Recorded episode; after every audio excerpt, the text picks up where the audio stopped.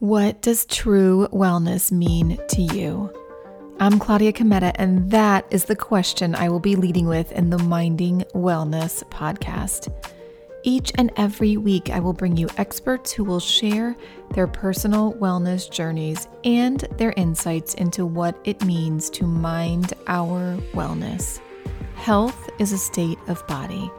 Wellness is a state of being. Let's dive into improving our state of being.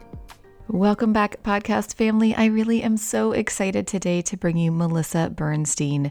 32 years ago, Melissa and her husband, Doug, both from families of educators, decided to create toys for children that were open-ended and encouraged kids to use their imagination rather than being overwhelmed by bells, whistles, and technology. She's incredibly grateful for the smiles they've been able to bring millions of children every year at Melissa and Doug. As a creative introvert, Melissa rarely speaks in public, but a few years ago, she decided to reveal her story on a favorite podcast. She was humbled to receive hundreds of messages from listeners who shared similar feelings, wanting to understand the journey she took to self-acceptance and how she channeled profound darkness into radiant light.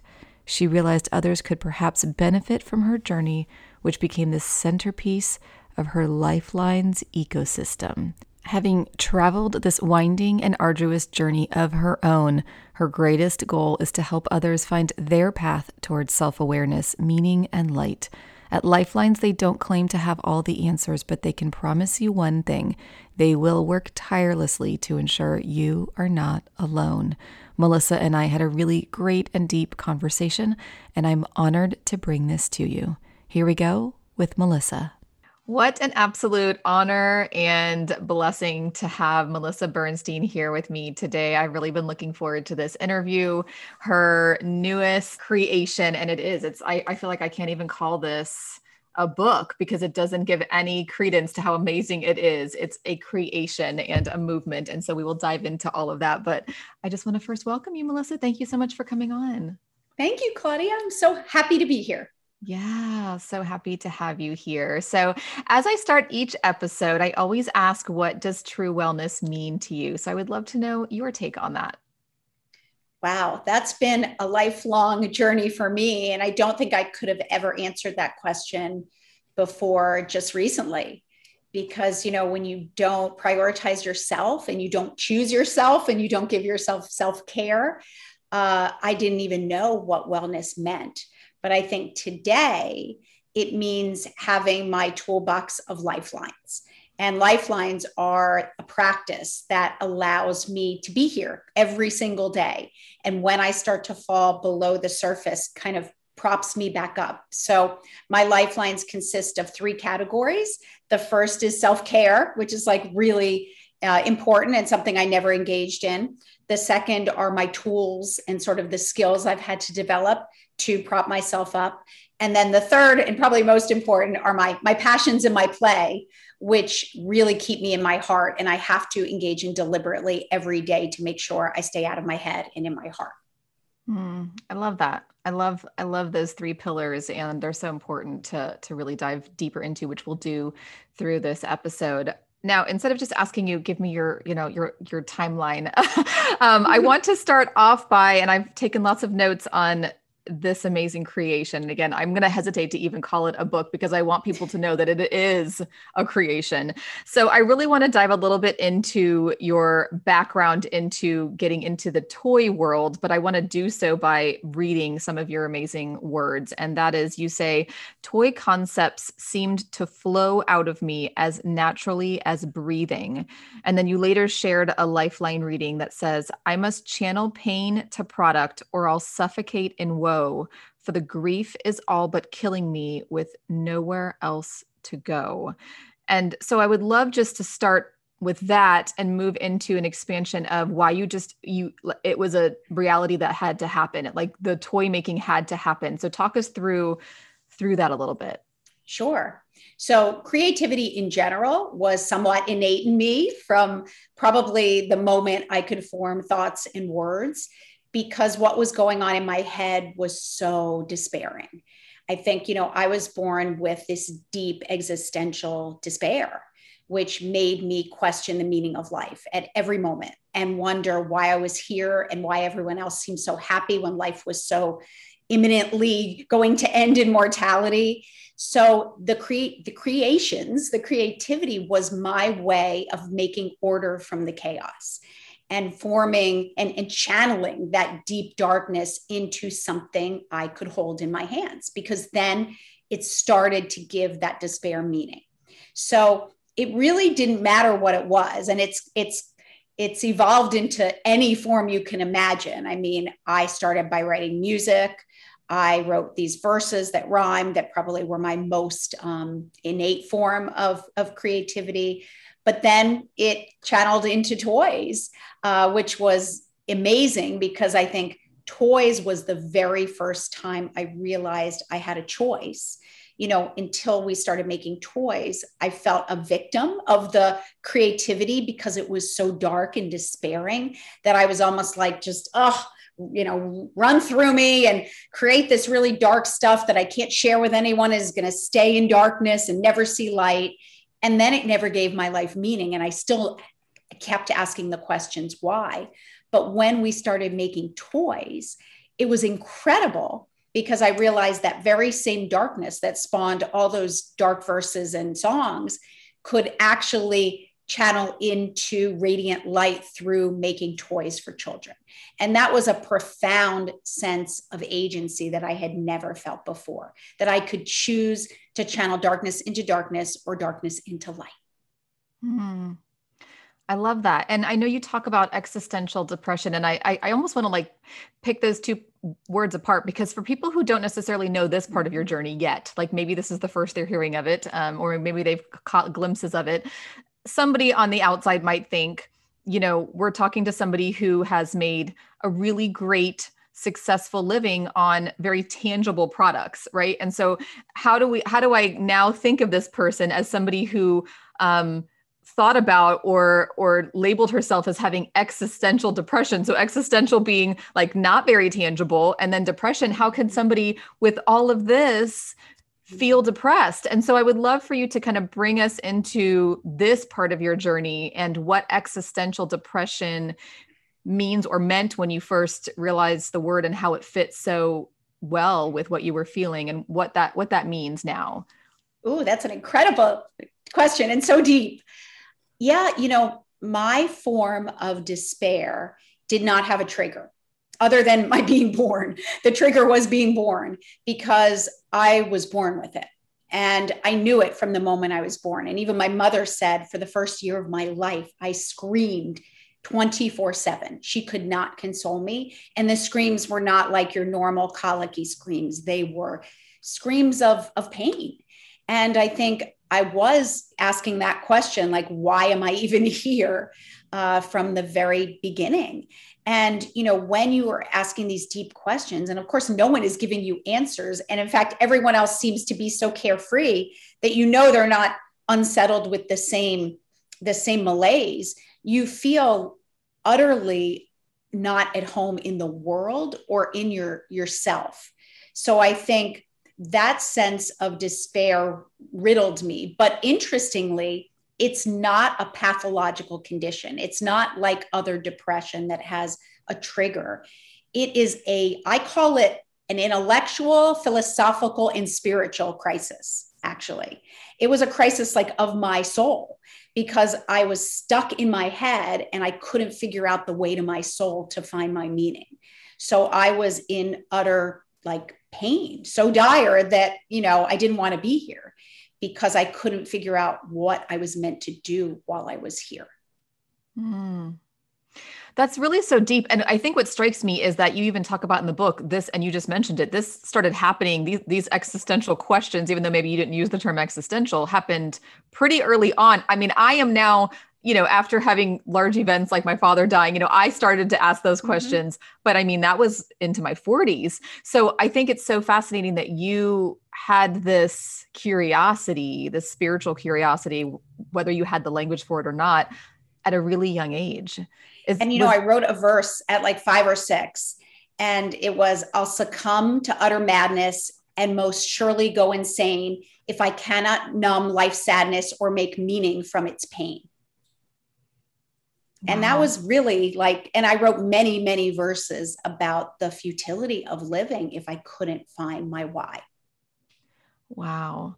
So you did find some peace and purpose in the toy making, some way of expressing your creativity. What part though was still lacking throughout that? What, you know, you had decades of doing amazing things for kids, but, and somebody looking on would say, you know, why wasn't that enough? You know, what was lacking and how did you know it was lacking? Ooh, that's a great question. Yeah. So once I started making toys, I did find salvation in creation, probably one of my rhymes, salvation in creation, you know, through channeling that darkness into light. However, I had still never accepted myself for who I was. And I was still racing away from everything that made me a creative person, because all those characteristics were so stigmatizing. And I had been so, you know, ridiculed throughout my life for being this overly sensitive, highly intellectual, introverted, creative person. And I basically hid it all from myself and the world and adopted a facade of perfection and being like, you know, not so intellectual and not curious, because I knew I would be rejected if I came out as who I truly was.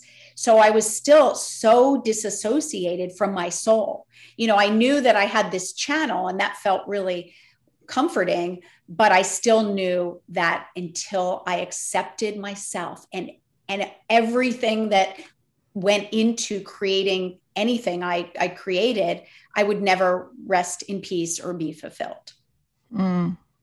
I think this is such an important message for anybody who feels like, well, everybody says, you know, I'm super successful. Maybe I should just, you know, be okay with it and accept that this is amazing to everybody else. It should be amazing to me. But there was still this fire within that you knew that there was more. And so I think this is such an important message to so many.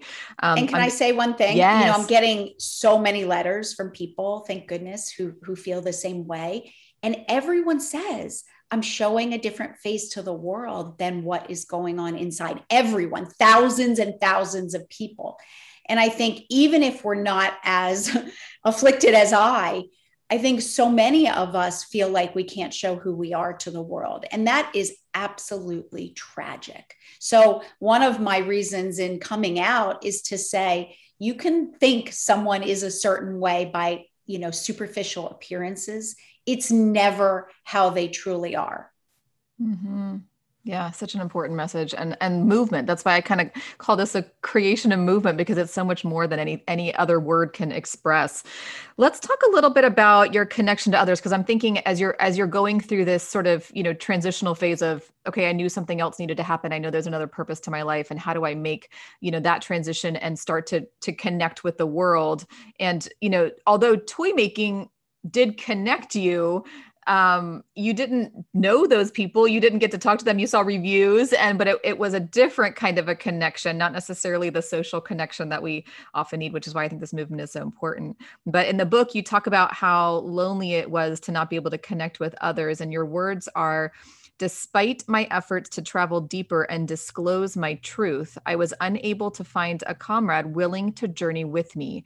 I had received the message enough times to know others weren't able to meet me in my pain, wanting to see me as utterly impervious. I would love for you to just kind of expand on that concept of connection and disconnection.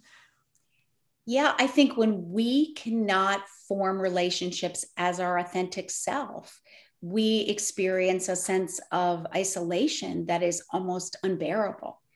And, you know, the few times that I tried to show people that I was struggling, you know, I was extremely lonely and feeling like no one would ever accept me, they rejected me, you know, and not because they rejected me, I now see, it's because they were very uncomfortable within themselves of those deep, dark feelings. When we cannot accept ourselves in totality, the truth is we can't accept anyone else. So I now see that, but of course, at the time when you're in a small little way trying to say to someone, see me, please, see me in my despair, and just show me that you're with me. Like, you don't know what to do necessarily, but you're here with me and I'm not alone. Like, that goes such a long way. But unfortunately, you know, even those who did see me wanted me to get better. And I think, you know, I wrote a verse, they could never just accept me as the one I truly was, always hoping I'd get better, though depression never does. Mm. And, you know, that is like how I felt my whole life. Like, are you better today? Is it better? Are you going to, you know, and it was like this sense that I wasn't okay being despairing, because that was who I was. So when people said, are you better? And of course the idea is like, you're not okay as you are, so you need to get better, which of course is rejecting exactly who I was. So many of us feel unseen, unheard, and unable to truly show who we are. And I think, you know, there are two things that need to happen in society, in my opinion. You know, one is more of us have to have the courage to come out. But that isn't nearly enough, because even when I had the courage to do it at small points in my life, nobody wanted to hear me and nobody accepted me. So guess what I did? I went right back into that shell and vowed to never come out again. And I think those in society, because mental health is at such a crisis point now, you know, we have to know how to respond to someone who says, I'm really questioning whether I want to be here anymore. And what you say to someone who says that to you, because unless we learn how to really embrace people in their pain and show them they're not alone, they, you know, we will have epidemic levels of really dire things happening. Such an important conversation, because, you know, as you said, are you better? The question is always, you know, how are you doing today? Are you good? Are you better than you were yesterday? Or, and what does that even mean? You know, it's society's definition. What would you say throughout the years of you not necessarily having the openness or camaraderie to discuss this, but maybe some of the few people in your life, the few close people in your life, maybe your husband, other family members, close friends, what were some of the things that were helpful in the way that they said or did or acted or supported you? And some of the things, not necessarily having to name anybody, but some of the things that looking back, people not necessarily knowingly, but maybe said in a way or did in a way that was unintentionally harmful or hurtful. And we don't necessarily know how to navigate. We're not really great navigators of mental health, because it continues to be so taboo, which is why I love this movement of openness. But what were some of the, you know, the differences in the ways people helped you and maybe unintentionally hurt or harmed your journey? Sure. I'll start with the harm, because a lot of it is the words people used even to describe me. And I'm going to talk about this actually today. I was telling you before, I had this epiphany last night, because I remembered that people always called me high strung. And I was thinking about it because I always played guitar and I played a lot of stringed instruments, and that high strung means your tuning knob, which I always said is really high, but no one ever said those things as a positive. It was like, you're so ... or you're too. So you're too high strung, you're too thin skinned, you're too emotional, you're too sensitive, you're too edgy or touchy, or you're always on pins and needles, which I am, because I have a skin sensitivity. So I think just the comments people would always say to me my whole life were basically telling me that something was wrong with me for being exactly who I was. Or another one was, you're so negative. You know, because when I didn't hide, my true self was really negative. I mean, I'm an existential nihilist. Like, I believe that life has no meaning. So yeah, that's about as negative as you get. But anytime I would be negative and kind of let my guard down, people would be like, gosh, you're so negative. And I wanted to say, like, yes, I am negative. Like, I'm trying to find the meaning to life and my why. And until I find that, I'm really in a really deep, dark place. So I wrote a list of like 50 words that people called me that really were stigmatizing and saying, basically, being this overly sensitive, hyper aroused person is not a good thing. So I would say our words can really hurt people. You know, just like when a university professor called my verses sophomoric, you know, that word maybe was the most hurtful word of my life because it meant that my words were foolish and inane and stupid. So I think, you know, thinking about the words we use to describe people, we really have to go a long way. And then when there were those who helped me, I think all we ever want to do is be seen and explain what's going on with us. So I think very few people ever said to me sort of, how are you feeling? Tell me exactly what it's like to be you, Melissa. And if they heard it, then say, wow, that must be so, so challenging. I can't even imagine what it's like. If someone would have said that, and I always imagined in my head that someone would do that, like that I had this warm, compassionate being to just talk to and really, and that's why I developed imaginary friends in my head, you know, from the time for like the first 12 years of my life, I had these two imaginary friends that became my best friends. And they like accepted me exactly as I was because no one else would.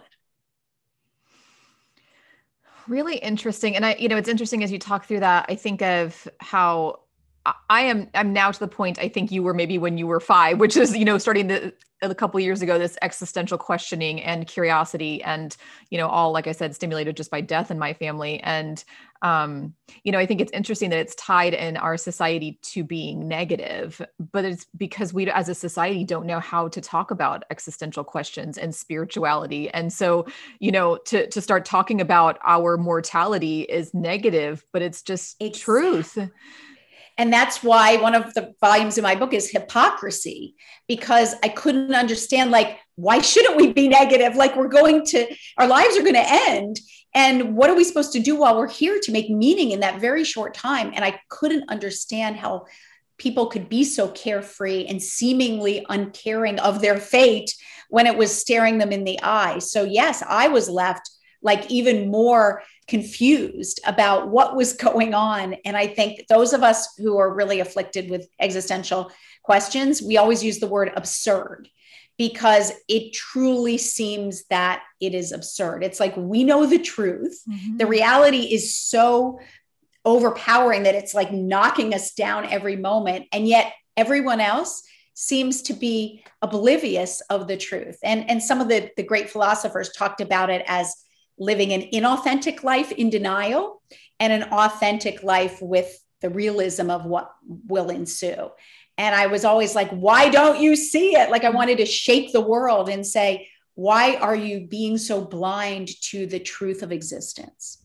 And you can imagine how, when you're 5 years old and thinking that, how that really puts you on another planet. And that's what I always said. I felt like I didn't belong here, that it was all like this weird game. And like, why was I put down in the middle of this planet thinking entirely different than everyone else? And it was incredibly stigmatizing. It wasn't like I was like, woohoo, I'm thinking differently. It was like, I don't belong here and I need to exit this world because something is very, very wrong. Mm. I can only imagine because I, you know, even in my own transition and starting to think that way and trying to find people my age, you know, to talk to about that at 5, that would be a lot more difficult. So I can only imagine, you know, I think about some of the journeys in our life and how things could be drastically different, but how they are now. And thinking back, let's say you lived in a different area of the world, or maybe at 5, your parents were like, I don't know how to deal with these questions. So I'm going to send her to an ashram or, you know, a nunnery or whatever, you know, and be with people who talk like her. And let's say that would have been your life. How do you think the difference is in having those existential questions and curiosity among those who didn't and couldn't speak your language sort of informed your trajectory to now and the impact you're able to have versus you being amongst everybody else who thinks the same way, and maybe you wouldn't have had the feeling of purpose to create something like you've created? That's a great question. And I use the analogy with my therapist a lot, and that diamonds, you know, require incredibly high pressure and incredibly high heat to form into this beautiful diamond. And I kind of feel like I was in that pressure situation, that pressure cooker my whole life, like trying to conform and trying to be like everyone else to such a degree. I almost took my life because I tried to be something I wasn't and couldn't attain it. So I failed at everything I tried to do in that sense, in the conventional sense.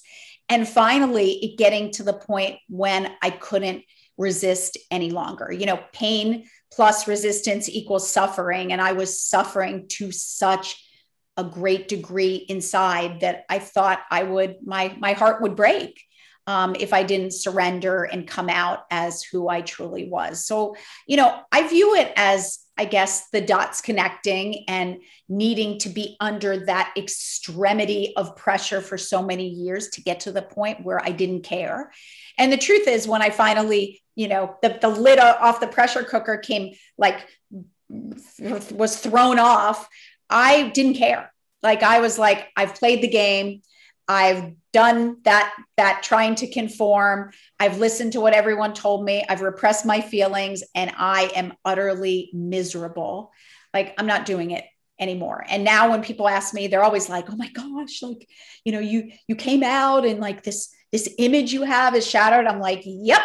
And there's been nothing more liberating in my life, because it took that amount of pressure to have me finally say, nothing matters except soothing my soul and accepting myself in totality. So beautiful. It makes me I'm going to read the quote that's on the very front of your book, which says, "Today I saved a life, although it was my very own, which won't serve a greater purpose till I rescue lives unknown." And so I love that is what is on the front, and it kind of just informs the journey that you read as you read through the creation. I'm like, still not wanting to call it a book, because it's just it's such an amazing creation that it transcends that. So thank you. And ultimately, what gave my life meaning is the fact that I saved my own life to help others live fulfilling lives as well. And it's such an amazing thing to do that somebody, like I said, on looking would say, but you don't have to. You could go live on an island, and you could listen to Ram Dass all day, and you could be around those who have existential conversations, but you choose to do something else with it. You choose to be proactive with it and create a movement. So kind of talk us through the decision to do this, the decision for Lifelines, and then we'll kind of get into the vision too of what you're looking forward to. Sure. So, you know, my dots didn't start connecting until my late 40s, because I didn't know I suffered from existential despair or had any of these things called hypersensitivities. I repressed, denied, and disassociated from everything I was my whole life, and anchored to perfection and performance, and became a very high achieving person in all accounts, and really just repressed everything else, truly, and was living a very, you know, beautiful life in most standards. I mean, I created this $500 million company with my best friend and husband.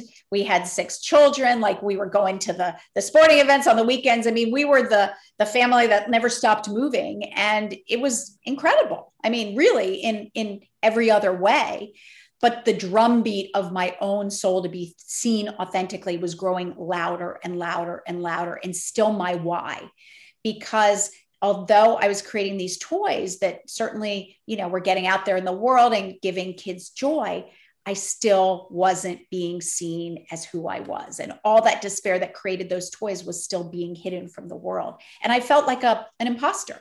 You know, the more I lived, the more I realized, like, I have never had a truly authentic relationship in my life. Like, I am sort of living under this societal perfection. So some dots started to connect, and I realized, with, I call it shalation, shock and elation, that I actually was afflicted with something that had a name, and that others had been afflicted with as well. And lo and behold, they were highly creative people. So for the first time in my life, I had this realization that I wasn't alone. And actually, all these stigmatizing qualities that gave me the ability to create were who I was, and a result of having this overly sensitive, overexcitable personality. So it all started to connect that, oh my goodness, maybe this ability to create is not a curse, but a blessing. It's a blurse. And all these qualities that have spawned it are actually not something I should try to kill, but something I should actually embrace. And it was just the most incredible realization that I knew I had to go out there and express it to the world. So I did that. I went on one of my favorite podcasts about 3 years ago and exposed my truth. And I received hundreds and hundreds of letters from people saying, you're not going to believe this, but you gave voice for the very first time to what I have been experiencing as well. And I realized that we have a huge issue in society, namely that there's so many millions of people wallowing in despair, not knowing what their meaning is and how to find their light. And I had, we experience much of the same feelings. I mean, our feelings, all of us, are the same. The only difference between myself and them was I had figured out the way to channel my darkness into light, and they were still in darkness. So I knew that I wanted to spend the rest of my life helping people turn their darkness into light and making them feel that actually they're not alone at all. So lifelines.com, our ecosystem, Doug and I wanted to give back because we've had 32 years of just being so fortunate with Melissa and Doug. So we wanted to create a free ecosystem based on three core tenets. The first being you are not alone, which sounds really cliched. A lot of people say that you're not alone. And do they mean it? No. Because people said that to me many times in my life, and I was still utterly alone. So you are not alone, in our definition, and the Lifelines definition, means that we are truly going to embrace you exactly as you are in all your darkness and all your light, and stand shoulder to shoulder with you, letting you know that we're here for you in however you want to come to us. The second, which I mentioned, core tenet, is that we all have the capacity within to channel our darkness into light. Many of us don't think that because our beautiful seeds of self-expression have been dampened for so many years by society or by trauma or by tragedy. But the truth is, if you can sort of get rid of those layers and let those sparks of innate self-expression rise, you will find your meaning and your purpose in that.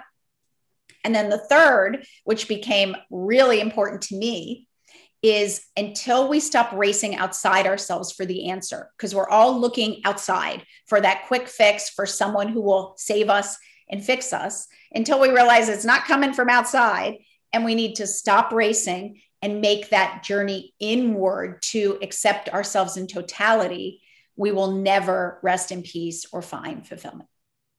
Mm. So beautiful. So it really all started from the sort of coming out with your truth and story on the podcast and seeing and receiving all of the feedback and realizing there's a platform here for me to make a big difference. And there's people who are resonating with this message and I need to do more. And Lifelines is largely, at least this creation part of it, is largely a lot of poetry that you have written over the years that you've kept, correct?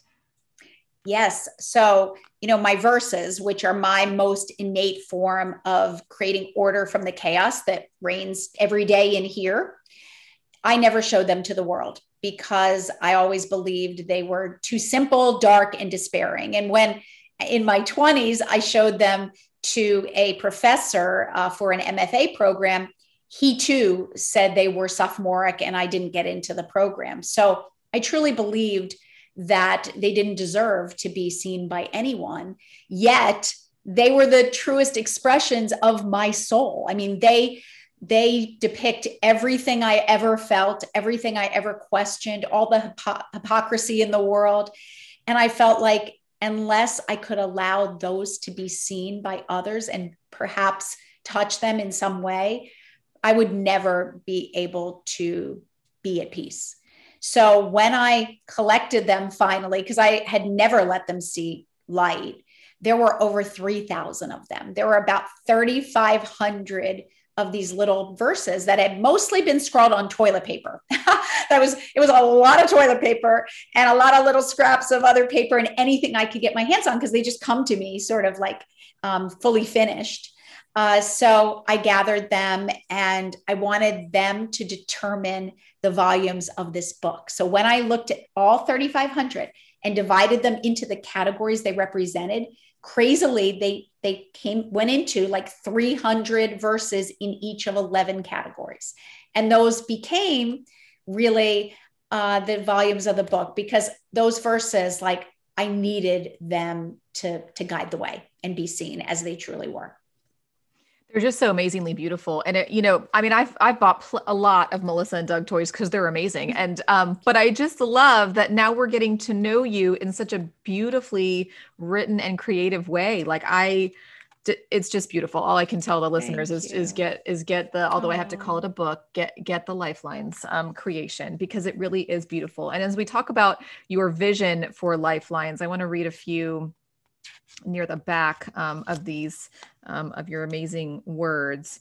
You say, "I now realized my mission extended well beyond the creation of toys, which had enabled me to channel inner pain, but brought no sense of personal connection with the product's recipients. At long last, I felt the dots of my life uniting in an even more fulfilling manner, with every life experience leading in the direction of helping others extricate light from darkness. I had learned firsthand that darkness didn't have to emanate from darkness, and we all had capacity to turn pain into promise. I could use my life experience and encourage others locked in their heads to find a lifeline and purpose through creating, giving to, or helping others from the wellspring in their hearts." And I want to read one more section and then kind of talk about your vision.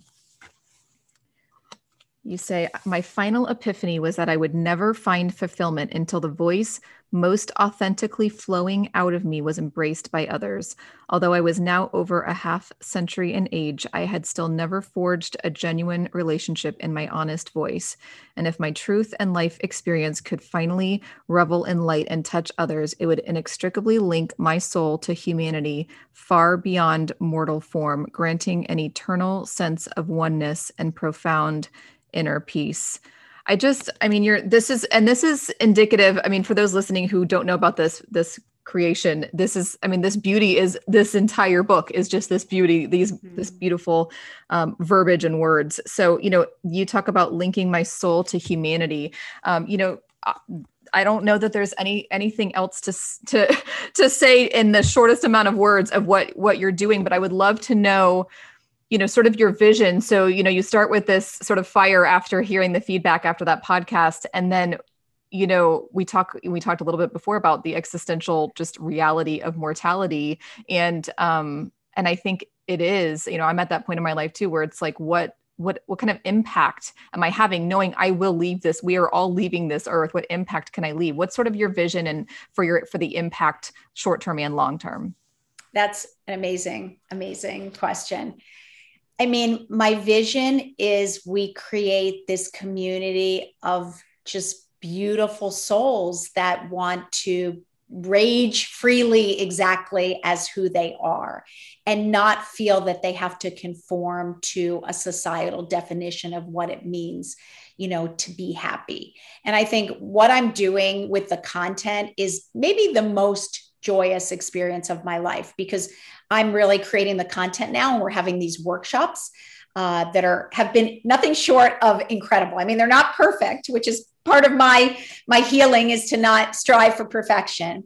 But basically, we're taking every societal myth and we're busting right through it, because it's all a lie. And somehow, you know, I was saying to our group the other day, like, who's society, and how did we get all these societal like standards that we need to attain? And of course, not one of us attains them. So we lead our lives feeling inadequate and unfulfilled. I mean, who said, you know, the pursuit of happiness, you have to be happy all the time? Because it's a lie. Like, no one's happy all the time.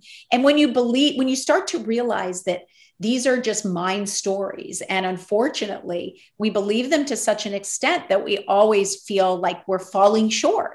I mean, and failing. That's everybody, no matter whether you've achieved the highest peak of success, like myself in a way, or haven't even gotten a foot off the ground. We all feel like losers, like we all feel like failures. And the number one negative cognition, by the way, is I am unworthy. I'm worthless.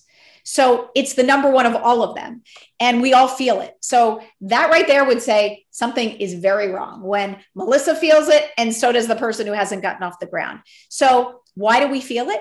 Because again, we're aspiring to something unattainable that society has put on us.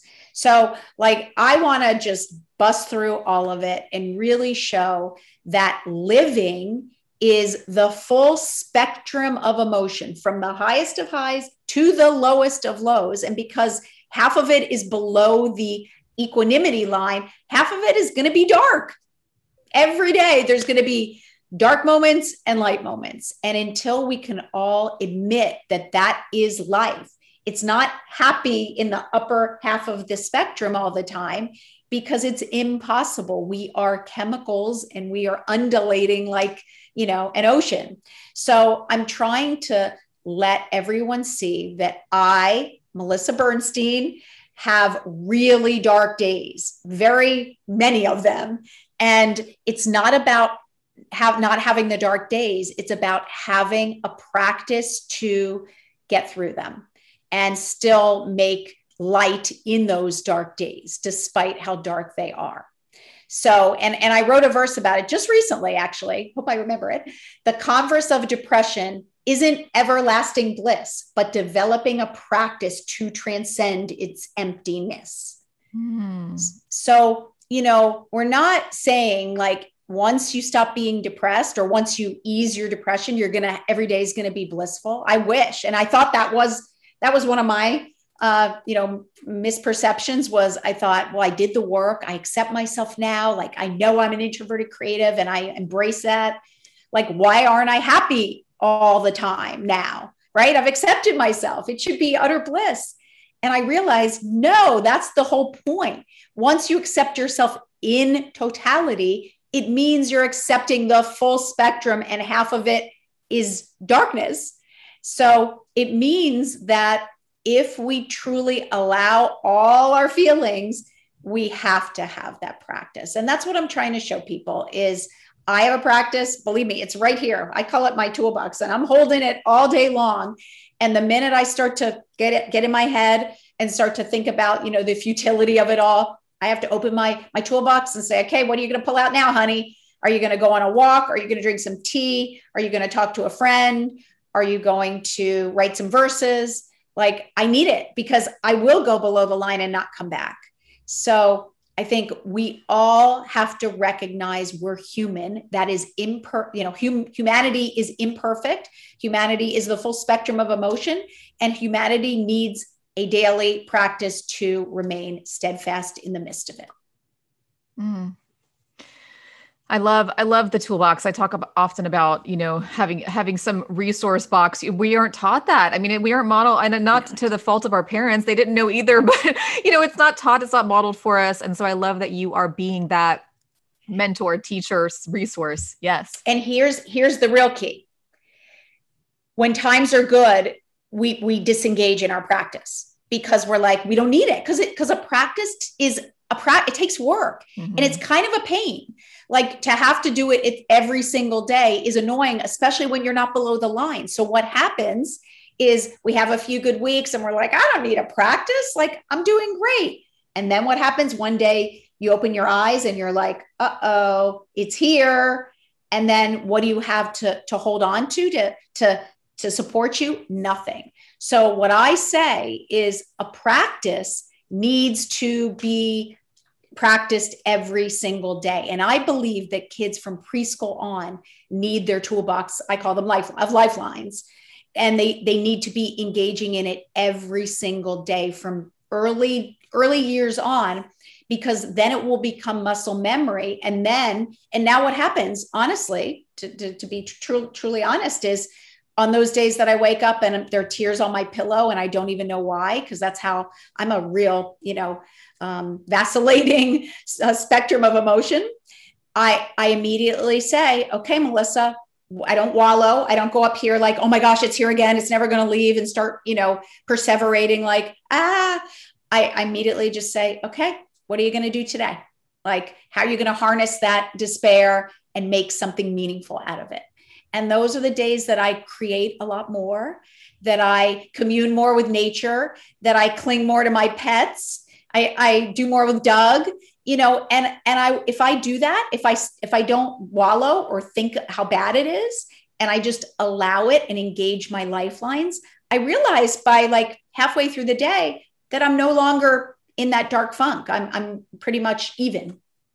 So I've proven to myself that I alone can pull myself out of that despairing place. And that alone, especially for so many who feel powerless, is incredibly grit building. It gives them a true sense of agency. Mm-hmm. Yeah. And it's because of you utilizing that toolbox and allowing it to flow that we have this beautiful work of art. Had you not, allowed the words to flow onto paper all of those years that they did, we wouldn't have this. I mean, you certainly could have still created something, but you wouldn't have had all of the years of amazing language that can resonate with so many now. So it really is just a testament to the beauty that can come from, and the light that can come from even the darkness. So I'm just so appreciative of you sharing all of this, and for you to not have moved to the island and and only sat with and listened to amazing other, podcasts and speakers and mentors, but that you became one yourself. And just an amazing legacy of all of the great toys that you've given us and our children and my own son, but also now the amazing work that you're doing in this space and giving others a voice. And it's fantastic that you have been proactive with this, and you could have just put this out into the world. I mean, this would have been amazingly impactful just in and of itself, but that you're creating a community and opening up helping us start to disconnect. Because I talk a lot about disconnecting dots. We have so many connections that have been made for us through society. And I really feel like part of this is helping us disconnect those dots, disconnect that success equals eternal and always having bliss, eternal happiness. And that we can reframe and put different language to it and be a little bit more realistic with who we are as humans. So thank you so much for all of that and for this lovely conversation. Oh, you're welcome, Claudia. And just so your listeners know, it's entirely free. So please join us, listen to one of our workshops, contribute. We do a lot of sharing, and we can really start to not feel so alone, and that really we're all exactly the same. And everything is at lifelines.com. Is there any other place they should be going? Nope, not at all. Lifelines.com. They'll get everything they need. Thank you to Melissa for taking the time to share her heart, her soul, and her journey with us, and for this masterpiece that she has created and movement that she's sharing with others. There is truly so much light to come from all of the darkness, and I love this work, and I highly encourage you all to purchase the Lifelines book, but also be part of the community. So lifelines.com, and it'll be in the show notes as well. I look forward to hearing your feedback on this episode, and I would highly appreciate any love on the iTunes reviews as well. I'll see you here again next time.